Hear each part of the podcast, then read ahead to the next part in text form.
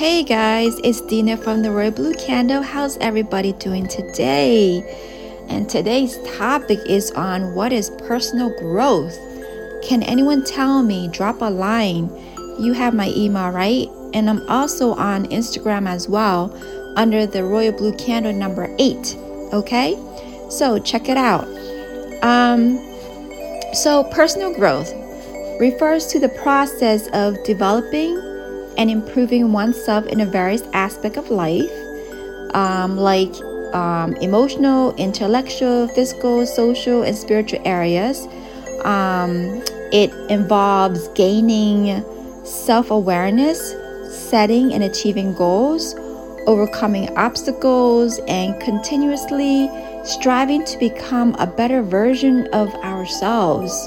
That is so important. So, personal growth can take many forms, like learning new skills, expanding one's knowledge, developing healthier habits, building self confidence, improving a relationship, and finding a sense of purpose and fulfillment in life, you know? So, it involves stepping out of one's comfort zone, taking on new challenges, and reflecting on one's experiences to foster personal development. And the ultimate goal of personal growth is a lifelong journey that requires self reflection, openness to change, and willingness to learn and adapt. It's deeply like an individualized process, um, and it's very specific goals in the areas of focus for personal growth can vary greatly from person to person.